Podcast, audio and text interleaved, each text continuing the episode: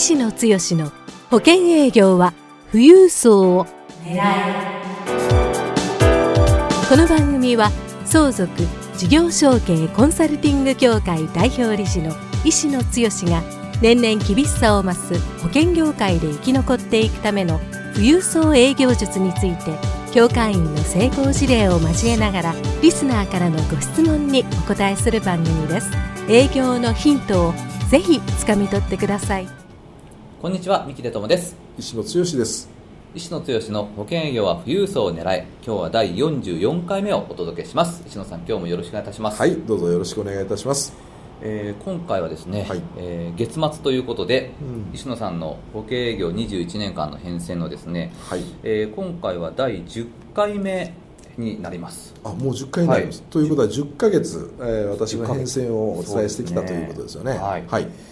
えー、前回はですね、はい、こう全国の FP 同士の会キーストーンアライアンス発足ということで、はい、こう仲間の皆さんとこう情報をこう情報交換しながら、はい、野さんこう独立されたっていうところのね、お話をお聞かせてい。ただいたんですけども、えー、今回は、その独立されてこう FP としてどういう形でこう活動されていかれたのかというところを詳しくお話しいただけますでしょうか。うね、あの当然我々生保セールスパーソンから端を発してというか、うんえー、やっていったんですけども、はい、クライアントさんにより、まあ、価値を提供するお役立ちをするとすると、うん、えー、次多くの人生保セールスパーソンも感じられていると思いますけども生保っていうのはやっぱりライフプランニングをしっかり組んでいく、うん。はい、そういう前提でいくと製法 FP とか、自分は FP ですよ、あのハウスメーカーさんとかいろんなところで不動産 FP の相談も生保セールスパーソンやってられると思うんですけどもね。うんね、だからそういうところでちょうど2005年に私独立して、はい、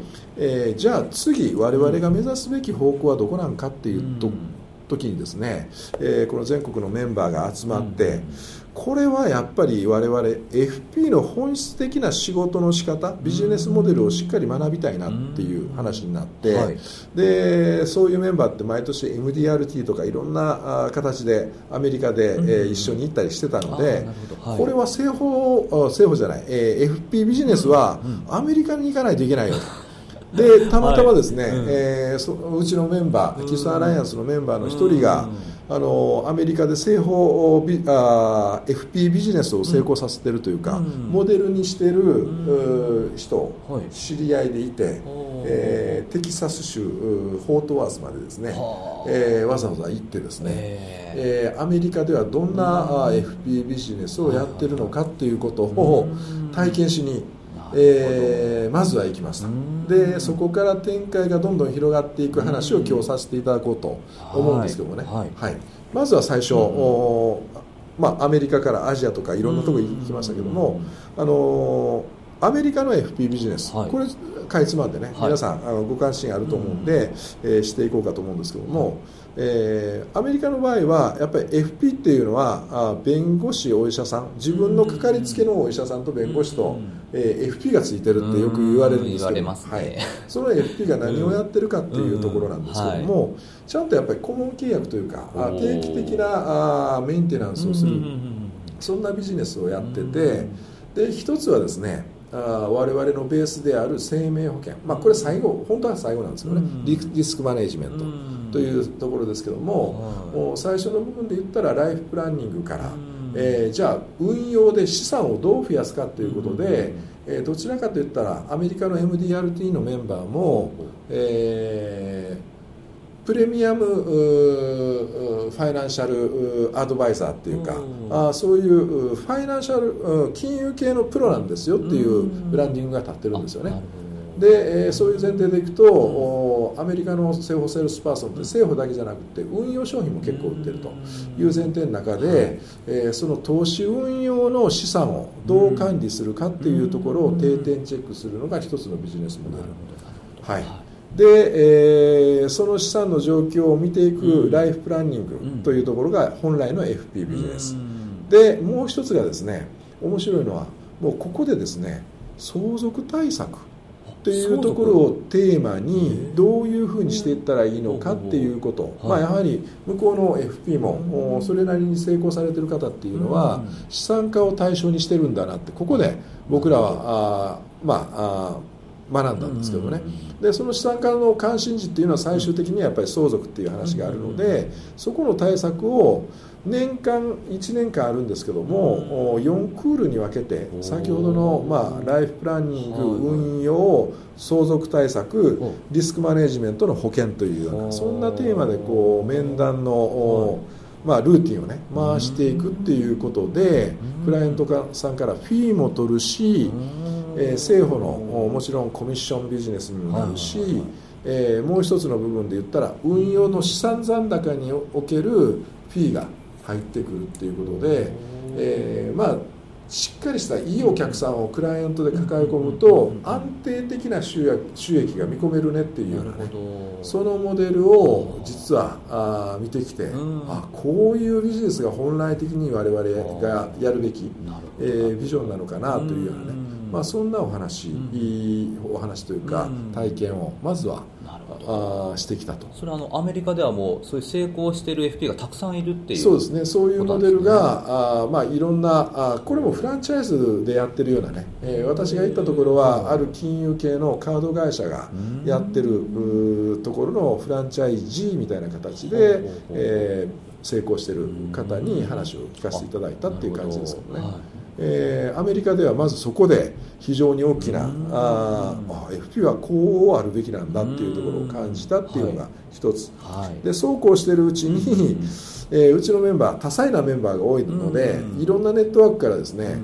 えー、ひょこっと次に出てきたのがアジアで非常に大富豪になったあ日本人がいるんだと、はいはい、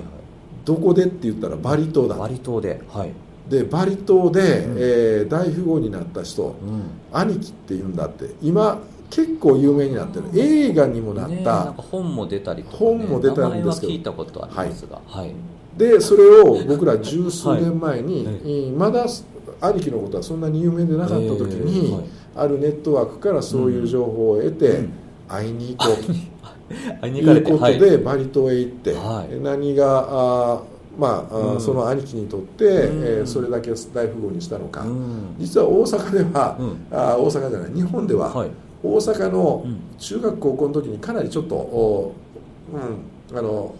ヤヤンキーというかですね、はいはい、えー、悪だった、はい、でその、まあ、狩猟だったっていうようなね、えー、人だったんですけどもそこからバリ島で何もない中から初めて、はい、えー、成功したのは、うん、あ何だったかって言ったら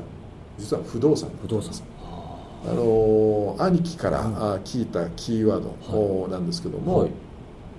これはタイプタイムスリップビジネスなんだと。タイムスリップビジネス。はい、何かというと日本ってなぜこれだけ、えー、成功したか分かるかって言って、まあ、関西弁独特の話を、うん、延々とえー、食事しながらですね、えー、えー、7時間ぐらい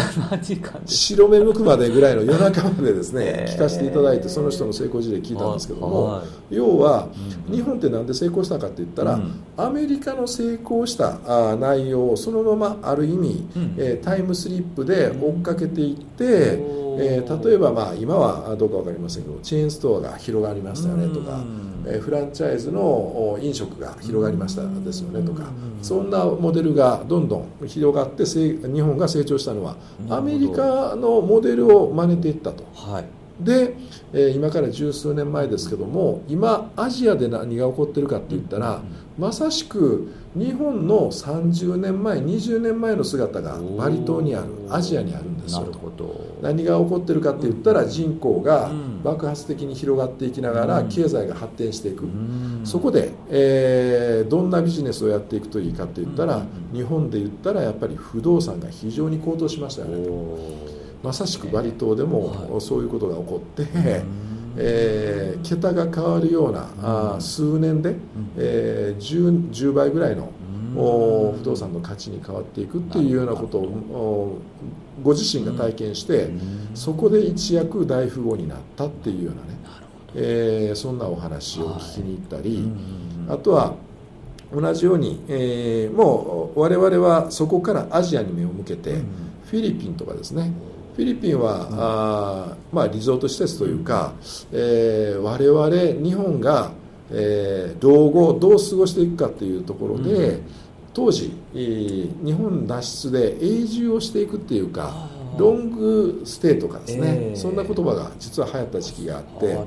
そのタイミングっていうのは何と符合するかって言ったら、実は東日本大震災ですね、はいはい、えー、あのタイミングでですね、多くの人が、うん、えー、まましてや日本の財政のことを考えて、うん、日本の将来がちょっと、まあ、明るく見れない、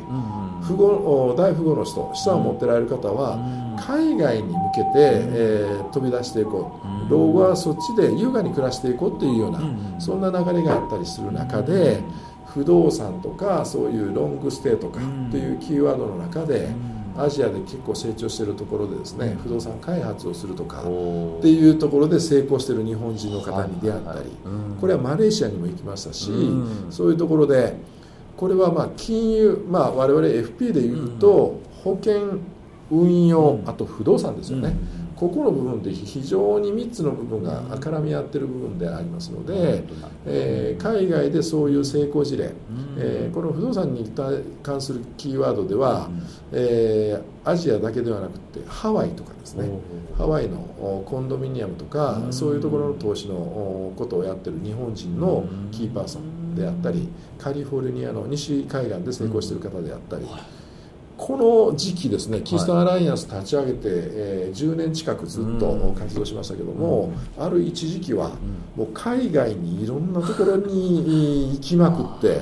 いろんな情報を得たがゆえにいろんなネットワークも広がったし、えー、いろんな視点も広がったし、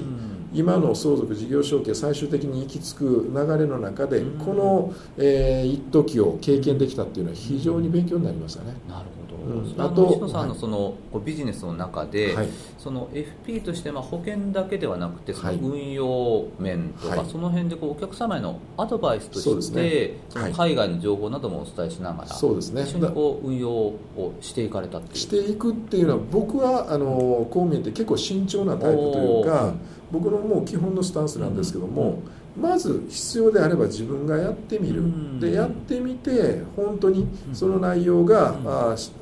芯から納得できるもので、でちゃんとしたパフォーマンスが上がって、もう一つ海外で大事なのは、その海外のをやってる主催する人ですよね、えー、そういう人。で基本的には日本人の方が言葉の壁があるのでいいですよね。だからその日本人で成功してる人が成功し続けてちゃんとフォローしてくれるかどうかっていう見極めをするまでは僕はクライアントさんには基本的には紹介しないというようなスタンスで考えてるので。まあ、僕もそれなりにね、えー、いろんなことを投資もさせていただいたりして経験しつつ、はい、えー、最終投資の世界っていうのは自己責任ですから、クライアントさんに紹介するっていう部分に関しても、ここはまあ今日はちょっとあお時間を取るには時間が、まあ、お時間の関係で、はい、どうでしょう？またその辺は次回また、次回よかったら、うん、あの、ね、10年経った、うん、えー昔と今の投資環境とか世界情勢とかだいぶ変わっているところがあるのでそこはまあよかったら次回お話をするとして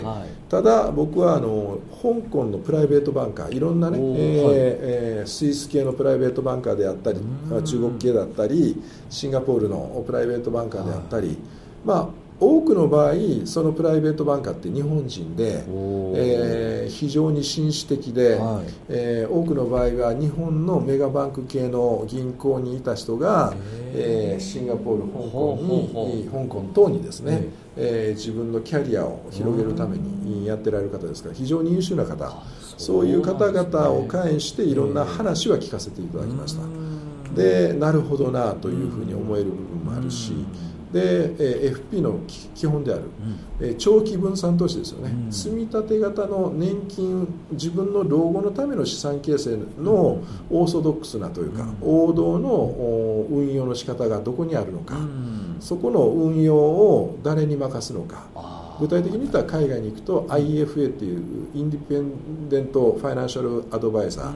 ー、あ要は独立系のファイナンシャル・アドバイザー、で投資運用のファンドを組んでくれてそれを提供してくれるようなビジネスモデルがあったりしますので、えー、そういう方々。まあ、そういう方々も人によってはパフォーマンスが全然違うしいい時もあれば悪い時もあるっていう話もあったりしますので、えー、そういうところの、まあ、ファンドマネージャーの見極めをどうしたらいいのかとかですね。で、えー、ちゃんと預けていってどういうような形でやっていくのがいいかとか、これはまあ一般論でね、えー、我々勉強させていただいて、うん、えー、なるほどなというふうに感じましたし、いろんな勉強ができたかなと。でも非常にね、うん、私にとっては今もワクワク仕事させていただいてますけども、え経験したことがない、えー、そんな知識を世界に出向いて、アメリカハワイえー、アジア各国ですね、うん、えー、それとスイスのプライベートバンカーに絡んだ人を紹介していただいてセミナーやったりですね、うん、えー、そんなところで、えー、いろんなお話を聞かせていただいたので、すごく勉強になったなと、でその中のキーワードが当時は日本人の成功者、うん、あもう皆さんほとんど同じパターンっていうか、要はタイムスリップビジネスっていうのがキーワードにあって、はい自分の日本で成功したものが今度はアジアに、えー、まさしく同じ流れがやってくるよねっていうような形で成長している流れとともにですね、えー、しっかり、えー、日本人で大富豪になられた。中国の例えば深センなんかでも非常に不動産で大きく成功したあパートナーというかね我々の知り合いもできましたけどもなぜそういう展開になったのかっていうのはすごく分かって勉強になりましたね。でそういうベースがあるから富裕層の方が海外に投資をしたしたい。もしくは投資をしよう。もしくは海外に会社を持ちたいとかですね、まあ、そんな話をする時でも結構僕の経験値からいろんなアドバイスはして差し上げることはできるようになったかな。と。まあ全方位的に、まあ、お話ができるようになったあ知識吸収の時期でもあったかなというのがキーストンアライアンスで、まあ、10年ぐらい経た、あ僕の経験だったかなというふうに思いますけどね。なるほどはい、そうですかまあ、海外でその活躍していらっしゃる日本人のプライベートバンカーの方がたくさんいらっしゃるっていうのも、はい、すごくあの興味深いところなんですけども、はい、この富裕層を狙いというテーマから言うと、はい、そういう方たちって、富裕層の方とどんな感じで出会われてどういうお付き合いをしてらっしゃるんでしょうか？そうですね、うん、あのそこの部分に関しては、うん、彼らも非常にそのマーケティングの発想が長けてるので、うん、実は、彼らがあまずパートナーとして組もうとするのが、はい、我々生保セールスパートナーだったりするんですね。それなりに結果を出してる、はい、生保セールスパーソンってそれなりにというかやっぱり富裕層の顧客がいる、はいで国内の日本の正方商品だけ、もしくは運用商品だけでは、あの魔弱に合わないというかですね、えー、それぐらいの資産を持ってられる方を紹介してもらえませんかみたいなね。私はそこのところのパートナーシップはあの、過去1回も組んでないんですけど、でもあの彼らとは結構懇意にさせていただいたのでその辺の流れも見えてますし。でシンガポールとか香港とかいろんなところをお連れすると、やっぱり富裕層特別待遇の世界が待ってたりするんですよね。で日本でも大概あの別待遇自分でお金を出せばそれこそビジネスクラスファーストクラスの飛行機も乗れるんですけどもそこから向こうに着いていきなりリムジンで待ってるとかですね、まあ、ホテルもそれなりのところでお連れされしてもらえるところもいろんなところがあったりして。ほーって思っちゃうんですよねある意味ね、えー、で自分が特別待遇されてるというようなところも含めて、えー、話を聞くと、やっぱりプライベートバンカーっていったらすごい世界の人だなっていう感覚もあったりしますので。そうですよね、うん、そうなるとまあまあこれぐらい一回ちょっと投資をしとこうかなとかですね。まあそんな方も結構出てこられるっていう展開はあったりするんですけどもね。そうしますとこの、はい、実はこの日本の富裕層の方ってすごい潜在力があるといいますか、そうですね。このリスナーの生保、はいセールスパーソンの方々の身近な富裕層の方々が実は海外のプライベートバンカーの方の顧客になるぐらいの富裕層がたくさんいらっしゃるってことです、ね、そういうようなあ見込み客を持った方も結構おられるしまあ、そういう情報があるがゆえに、そういう富裕層が、我々セールスパーソンは近づいていきながら、えー、海外のお話を、まあ、チラ見せしながら場合によってはご誘導するっていうような人も結構ね僕の経験値から言ったら、えー、出ては来られてるかなというところではありますけどもね、はい、海外のそういう、まあ、運用の、はい。あの情報というのを、はい、こう求めてらっしゃる方も日本の国内にはたくさんいらっしゃると。えー今もまあおられると思いますけども、うん、ちょうど僕らが動いてた2005年から10年15年ぐらいまでの感じの時は非常に日本脱出っていうようなキーワードもあったりして、えー、何においても一番税務的な問題で日本は非常に資産家ほど重税感が高いですよね。ところが香港とかシンガポールに行くとタックスヘイブンって言って、えー、相続税贈与税が非課税無税ですよとかですね、えー、そんな世界があるんだって聞くだけでも資産家の方は非常に関心を持たれる言いますよね。場合によっては資産を全部移してしまうぐらいのね、えー、勢いの流れが実は10年ぐらい前に結構盛んに行われてたかなと。私はちょっとえー、距離感を持ちながら、あ内容は理解しながらっていうところはあったんですけどね。まあ、今日ちょっとねお時間の関係でそろそろ、あのなってきてるんですけども、はい、まああのいろんなものはこう陰陽があるといいますか、すね、あのいい面だけじゃなくてちょっとこうリスクもあるのかもしれないので、はい、ぜひ次回はその辺もちょっと教えていただいて、はい、それが今この石野さんのどういう形でその、まあ、FP のビジネスがどういうふうにその発展したかっていうことも合わせて教えていただいて今回のこの、えー、キーストンアライアンスについてのお話を次回ちょっとじゃあまとめていただければそうですね、はい、まあ、アライアンスというか海外の、まあ、あ世界、うん、えーというところでね、うん、えー、その光の部分と影の部分というかそういうようなところを、よかったらあじゃあお話をさせていただきましょうかね。はい、はい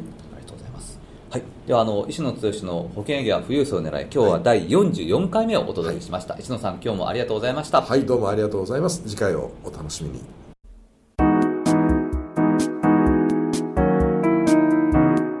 今回の番組はいかがでしたか？番組では石野剛への質問をお待ちしております。保険営業は富裕層を狙えで検索していただきこの番組のホームページからご質問をお寄せくださいそれでは次回の番組を楽しみにお待ちください。